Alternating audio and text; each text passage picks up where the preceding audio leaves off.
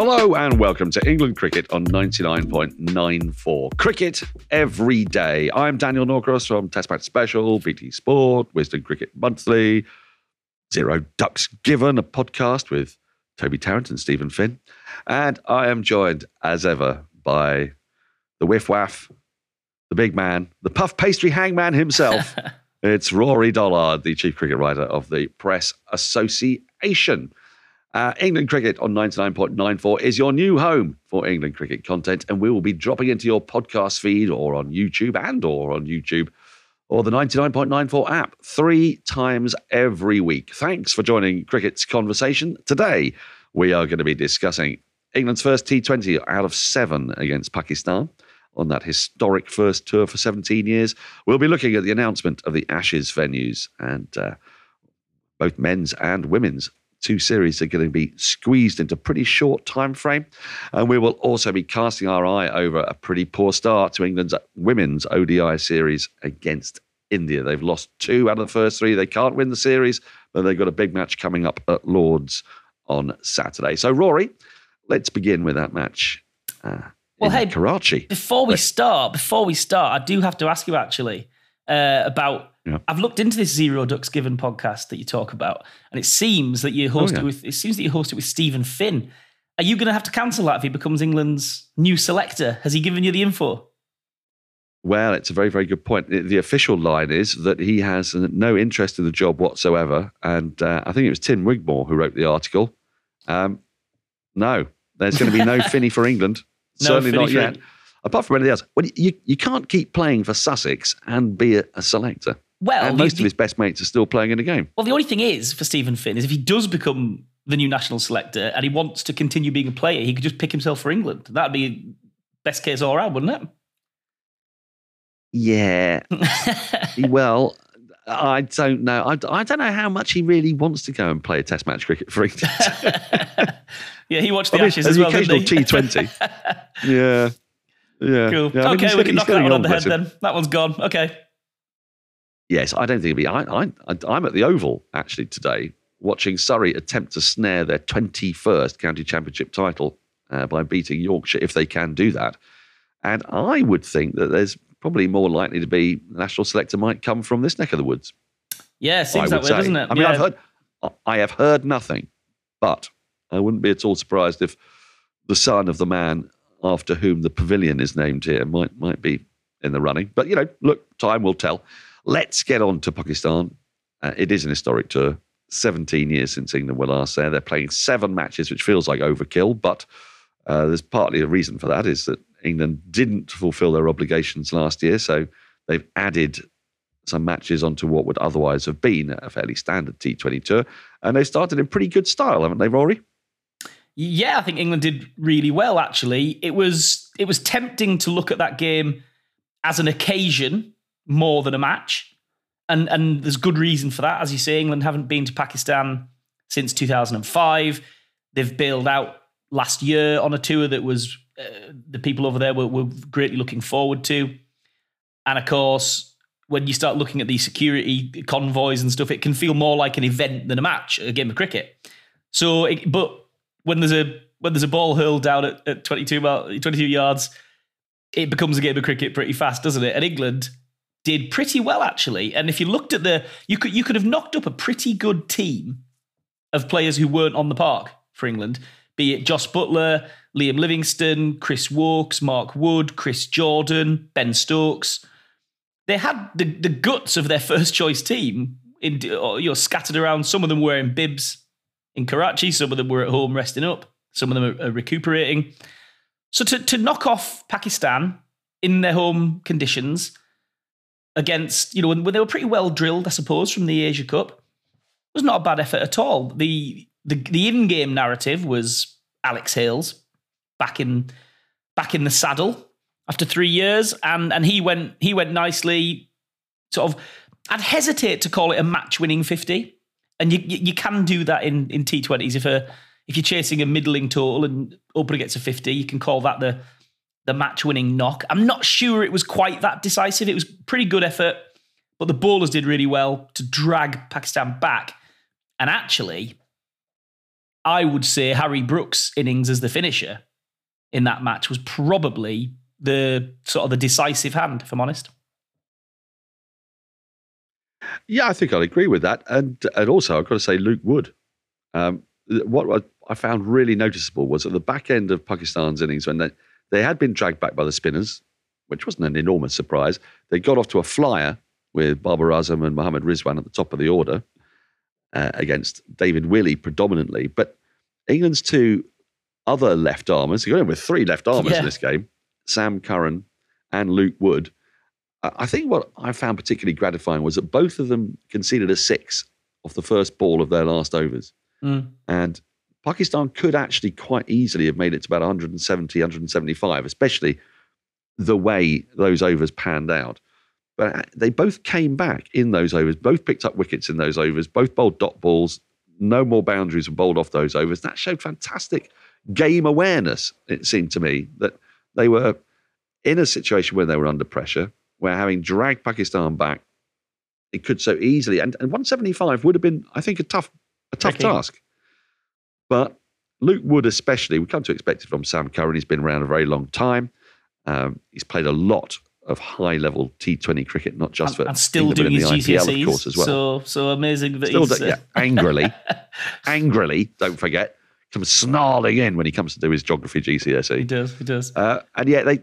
They they showed great composure. And Luke Wood, some serious speed as well. I mean, I've been watching him for the last couple of years, wondering why people haven't been talking about him. I think it's marvellous that he's got into that England setup, picked up yeah. three wickets on debut, didn't look at all phased. Yeah, and the first one was a proper uh, one for the family album. It was, you know, round the wicket, knock the pole flying out of the ground. If you're going to open your account, that's the way to do it. Uh, and, and he, I mean, I suppose he is something of a success for the hundred. We, we said... a few weeks ago that maybe this year's hundred hadn't thrown up a, a big England candidate, a really overwhelming one like Liam Livingstone last year, perhaps. But Luke Wood was a, a regular, consistent, strong performer. He's got his shot largely through injuries and unavailability. And at first time of asking, really nicely. And he's bowled at tricky periods. He's bowled up at the top against the numbers one and three in the world. And then he's he's come back at the end in a period where England seamers haven't been doing fantastically well at the death, sort of over the last twelve months, say. And he's, he's given himself a shot. I, I couldn't agree more. And I think it's bowling where England have got way more headaches, isn't it? Uh, going into an Australian World T twenty with so many of their bowlers. We've discussed it on previous podcasts. I don't think I've ever seen a squad selected mm. with so many caveats, so many uncertainties. Held together by sellotape, uh, isn't it? Well, sellotape, duct tape, masking tape, uh, and Blue in tack. The case of we'll Tim R. Mills's from anywhere, won't we? toe, yeah, super glue, I think, is in there as well. Uh, so yes, I mean that that has been tremendous, but um, they do also have an issue at the top of the order, and they have called for Alex Hales, and that fifty was, I thought, a very well judged fifty. I'm not. I, I agree with you, actually. I don't think it was match winning. I think there were other factors involved, not least the bowling and Harry Brooks at, Brooke at the end. But, you know, it, it, I, again, I thought he showed a fair bit of composure there. There could have been a sort of sabre-rattling, angry, screw you type fifty, mm. you know, where he tries to smash everything out of the park. But actually, he, he gauged what was required. It was a relatively modest total. Not super modest, but, you know, um, it didn't require him to go berserk. And he played the match situation really well, like he'd never been away. Yeah, and I think I mean he was I think he was dropped on twenty-eight, uh, and that would have been a pretty inconsequential knock probably. But actually, this series he's got experience, scored a lot of runs in Pakistan, so he should be able to slip into the groove because he knows that I think he's played more cricket in Pakistan than anyone in the England squad. Um, but I suppose the feeling is that actually Alex Hales might really, really come into his own in Australia, and his ability to hit hard square on both sides of the wicket, that could be the thing where he comes into his own. So if he can sort of get through this seven-match series with his place sewn up, England might be really hoping to see him fly come tournament time. Well, there are six more matches and there's every chance that he's going to play, I would think, mm. possibly even all of them. So he's got a really good chance to stake his claim to yeah. that spot. He's, do, he's done order. enough sitting on the sidelines, um, hasn't he? oh, yeah. Oh, yeah. Mind you, you never know with the E C B. Uh, this round of county championship matches, Jack Leach is not playing. He had about two overs in the previous Test match. Uh, there's, there's also no sign of Joe Root. Uh, but I am delighted to say, because I'm recording today from the Oval, where Surrey are making their assault on that twenty-first County Championship title, uh, that Ollie Pope and Ben Folkes are both playing. And, uh, and at this very moment, Surrey have just picked up a fifth Yorkshire wicket. So things are going very nicely there. Now then, you are listening to Cricket's Conversation on ninety-nine point nine four. Whatever your team, we have the show for you on podcast, YouTube, or on the ninety-nine point nine four app. We have India, we have England, South Africa, West Indies, and now Sri Lanka covered. If you want to find us, the best way is to follow us on social media at ninety-nine ninety-four D M by downloading the ninety-nine ninety-four app or Google ninety-nine point nine four on podcasts. We speak the language of cricket. Rory, and what I next want to dwell on is the announcement of the Ashes venues for both women and for the men. We had an idea, didn't we, that the women's matches were going to be Uh, sent out to larger grounds. Um, Taunton still gets a bit of a look in. I think Bristol still has a look in, but the headlines are like T twenty matches at the Oval, mm-hmm. an, an England women's T twenty match at the Oval, and a five-day Test match. Praise be at last. When England's men play a four-day game against Ireland, the women are playing a five-day match against Australia. Yeah, so uh, the idea that they would get get into some bigger venues, uh, as well as the Oval, they're playing T twenties at Lord's and Edgbaston, first time, all good news. But I think the unexpected part was, I, I don't know that people were thinking this five-day test was going to become a reality, because we are, how many, five, six months on from the I C C chair, Greg Barclay, saying that he couldn't envisage women's test matches evolving. He didn't think they were a part of the landscape to any great degree. And that did cause some frustration and annoyance, I think. But to go from the I C C chair saying that a few months ago in the Lord's press box to England and Australia agreeing a five-day test match, it's fantastic. So it's the first one ever in England. Uh, England they've played one before in nineteen ninety-two in Sydney, which when you when you top up the rain and the number of overs bowled, it was more like a two-and-a-half-day match, so it doesn't quite count. So, you know, when you look at some of the recent test matches that England have been involved in, they've almost all of them have flirted at the idea of getting to a, a big conclusion, a, a big result, and just fallen short of time. A little bit of rain come out of the game just makes it hard. So to to think the idea that the, the centrepiece of this multi-format Ashes is going to almost certainly be allowed to play out, it just threatens to be really exciting. And it's it's quite nice, isn't it, that because of the schedule, the... Um, allocation of games, Trent Bridge, which is an absolutely fantastic venue, probably my favourite for Test cricket.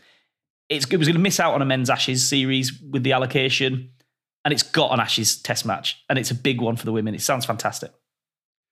Well, I'm not going to let that heresy pass, because the best venue for Test cricket is obviously the Oval, but um, uh, but I'll take your point. And I think there's actually a very good argument, isn't there, that women's tests need five days, actually more than men's tests at the moment. The way... Well, yeah. Uh, bowling around the world has been so penetrative in men's cricket. We saw the series against South Africa where two games were basically done and dusted inside two days' worth of playing time. Uh, the issue that women's tests have is that actually the, the batters are on top of the bowlers at the moment in this phase of women's cricket. So they actually do need a fifth day to force a result, especially when you're playing against the likes of Australia, albeit in Australia that will not have Rachel Haynes. So she will not be sticking around yeah. for days on end. But look, it, it makes an enormous amount of sense. But where do you stand, though, on um, how the other venues, venues like Worcester, Hove, uh, Northampton, Chelmsford, for example, that have been long-time supporters of women's cricket, how do you feel about the fact that, you know, they will not be getting games? Is this just the way the cookie crumbles? Are they victims, if you like, of their own success and women's cricket success? Is this the right thing to do? I suppose only time will tell, but playing out on the in those big, big venues, they've got to get enough bums on seats, haven't they? They do, and and I don't see any reason why they shouldn't. I, I think the idea that you should in perpetuity play at the same grounds because it has worked is, is not really, it doesn't really hold a lot of water. I interviewed Heather Knight uh, about about the announcement and about the bigger grounds, the five-day test. And I, I, I just would like to read you a little bit what she said. If you know, if anyone's wondering Oh, yes. If it's the right decision or if it, if this thing is a, a good idea. And so she said, I'll just read out to you, you know, I'm so happy. I've been banging the drum for five days for a long time. It's a special moment. This feels like the right time for five days for bigger grounds. And it's been a long time coming. Uh, I spent most of my career being grateful for whatever we were given. When I started out, anything was a bonus. You were happy to be playing the sport you love for England and not even getting paid. But my eyes have opened a bit. Moving forward on an equal footing is a logical progression. Well, good luck telling me that you disagree with that, because they've done everything they possibly can to make themselves a, a viable, interesting, entertaining product. And, you know, with, with that being done and that being said, open the doors, open the gates, let's see what they can do. Because we saw at the in Australia with the World T twenty what you can do with a bit of a bigger stage. And I really do get the feeling that because that that first Ashes test, the women's test, sits in between tests one and two in the men's Ashes, I just think it could really get momentum and snowball. Could be great. I agree. The um, the way the fixtures have been arranged, I know a lot of people will be angry about the fact that the last test match ends on the thirty-first of July. That's the last men's test. Um, but the way they've rather cleverly interwoven the Ashes test matches, uh, Ashes matches for both men's and women's, I think is marvellous. I think we're going to get a real opportunity in an odd-numbered year, by which I mean a year that's not blighted by a football tournament, a really good opportunity for there to be some two months of wall-to-wall high-end cricket that really matters. And look, I'm in agreement with you, actually. I think the success of the Women's one hundred has proved the appetite for women's cricket in this country, and this is the perfect opportunity to, to stress test it at a higher level. Uh, I think it'll be superb. Let's just have a little look, though, at, at the men's fixtures, because they are coming thick and fast. Now, the devil is in a little bit of the detail that's not been announced, actually. So while England play against Ireland in a four-day game, I don't know whether that's patronising or whether that's actually sensible. Possibly the latter. I don't know. I'd be interested in your thoughts on that. Um, that, of course, will take place at Lord's. There is then a gap of pretty much two weeks before England play again, but there could very well be a gap of one week after England play Ireland, or, or slightly less, when Australia play in the World Test Championship final. They're very well positioned for that. It will take place at the finest test ground in uh, Britain, uh, the oldest test venue in London, by which I mean, of course, the Mickey Stewart Oval. And uh, it's so named for one week. yeah, well, but you're, you're in that year. Week, so you're right. You're not wrong. Uh, exactly. Uh, which, again, is a, a lovely little development. But it means Australia will have a warm-up match, if you like, and the warm-up match will be a World Championship final. There's every chance of that happening. And then, bless them, they've got to play five games in, well, breakneck speed, isn't it? They start on the like, sixteenth of June and end on the thirty-first of July. So Australia yeah. could very easily find themselves playing six test matches in seven weeks. That's really going to test their resources. It's going to test England's resources as well, make no bones about it. And, and all of this is so that everything can be completed by the end of July, and there will be a window for the one hundred. Now, where do you stand on that? I know it's vexed a lot of people. Yeah. Where do you stand? I don't know that it's entirely, they say it's not entirely because of the one hundred, uh, but I'm sure there's nobody in the E C B marketing department who are crying salt tears about the fact that the one hundred gets a window. But I suppose I'm at the stage thinking now that perfect is gone.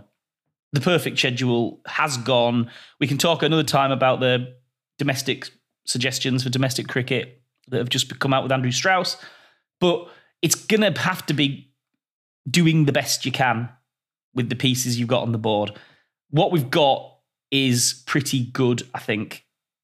It's going to be hard, but we're, we're well into the idea that, I mean, the last time Australia were here for the Ashes, they rotated their fast bowlers fantastically.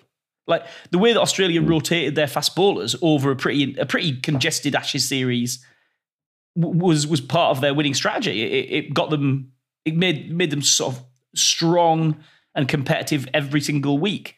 England are trying to build up that battery likewise.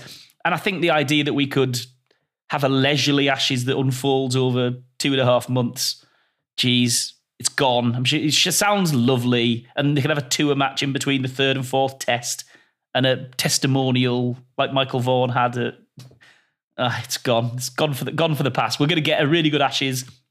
Women's is thrown in there. They're going to dovetail nicely, like you said. And I think we have to say it's uh, it's going to be a good summer of of international cricket. And if it could be ten percent better, it's probably not the headline. I tell you though, talk about cricketer burnout. Talk about player burnout. When, when we get together for a drink on the thirty-first of July next year, we we are we will have lost a stone in weight. We will be wizened. We'll have aged ten years. Will someone spare a thought for the broadcasters and the writers? Now then, if you love the language of cricket and want more, then head over to the ninety-nine point nine four app and you can hear all our podcasts and cricket commentary. We're adding new shows all the time and covering cricket series from all over the world. Be the first to hear all our announcements by following us on social media at nine nine nine four D M. Welcome to Cricket's Conversation. Rory, um, we're just going to play out today with some reflections on England's women. We've talked a lot about them and the opportunity that they have next year in the Ashes, but my word, they've made a wretched start to their three-match O D I series against India, and there are mitigating circumstances. They're yeah. missing their captain, Heather Knight, who has been captain for a long time now and is a really significant, important player both on and off the pitch, and they're missing the married couple of Brunt and, and uh, Nat Siver, who in their different ways are already legends of English women's cricket. So those are three massive holes in the side. But at the same time, a bit disappointed to see the way they capitulated first at Hove, just didn't get enough runs on the board. And then uh, secondly at Canterbury, when Harmanpreet Kaur played an innings of majestic and sublime brilliance, but really exposed, I guess, England's next generation. Um, they're inexperienced and they looked a bit frail, I thought. Yeah, I think, you know, you say it's a bad start to the series. Well, the series is gone. two nil, one to play. They have a big, you know, it's their first, uh, the, the final match of the series is their first visit to Lord's since the World Cup final of, of seventeen. And it's a bit of a bust because the series is gone. If they could have taken that as a decider, last international fixture of the English summer, you know, the series up for grabs, it could have been a real nice one, that. And it's it's unfortunately going to fall a little bit flatter than that because the series has gone. Having said that, I cannot help but think that Freya Kemp, Lauren Bell, people like that are going to be better for being on the wrong end of Harmanpreet Kaur and, and Smriti Mandhana these last few days, because there's one thing earning your shot and earning the right to get there, but being out there and finding life a little bit trickier than you thought it might be is can be more useful. And looking at their figures from the last, the second game, Lauren Bell was ten overs, one for seventy-nine. Freya Kemp, ten overs, one for eighty-two. They're pretty brutal, pretty brutal numbers.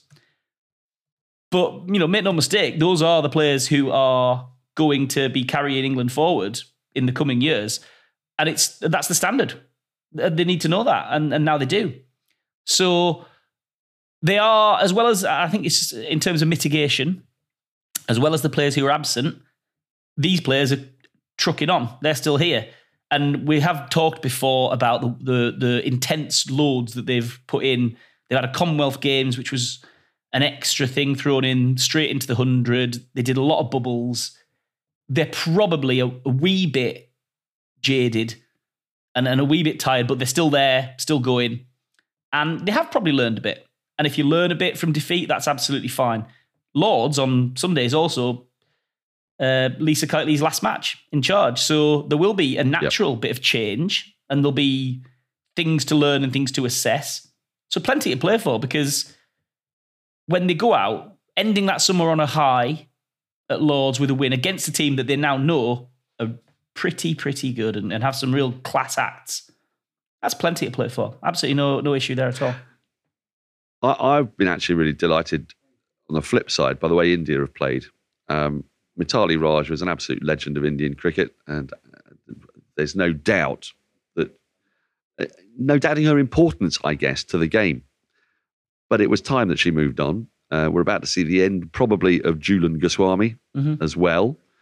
And I think actually under Harmanpreet, India are playing the kind of cricket that they've been itching to play, but have just been held back a little bit by the sort of traditional verities of Mitali Raj over the last few years.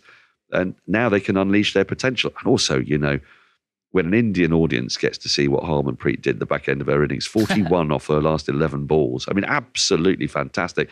If that doesn't get the appetite for a women's I P L yeah, yeah. properly up and running, if that doesn't really inspire India to get right in behind women's cricket, which is the next big game changer for that sport, um, then I don't really know what will. So, look, there are positives for the actual game itself, and that will filter into all countries' women's cricket. Um, but Australia and England will be, you'd think, the the quickest beneficiaries uh, of that were it to happen. Uh, look, Rory, I'm going to depart. I've got some commentary duties to do today. I'm uh, on the Surrey live stream. I'm very excited because this could be the day, as I keep saying, this could be the day that Surrey win their twenty-first title. Um, and I've got to do some work. We'll be back in the next few days or so. Um, looking back, I would imagine, on more of those T twenties between England and Pakistan, and uh, raking over the high performance review. What might that mean for the England senior team? What might it mean for the whole structure of English cricket? Once we've had a proper chance to digest the details of that, we will be back with our thoughts.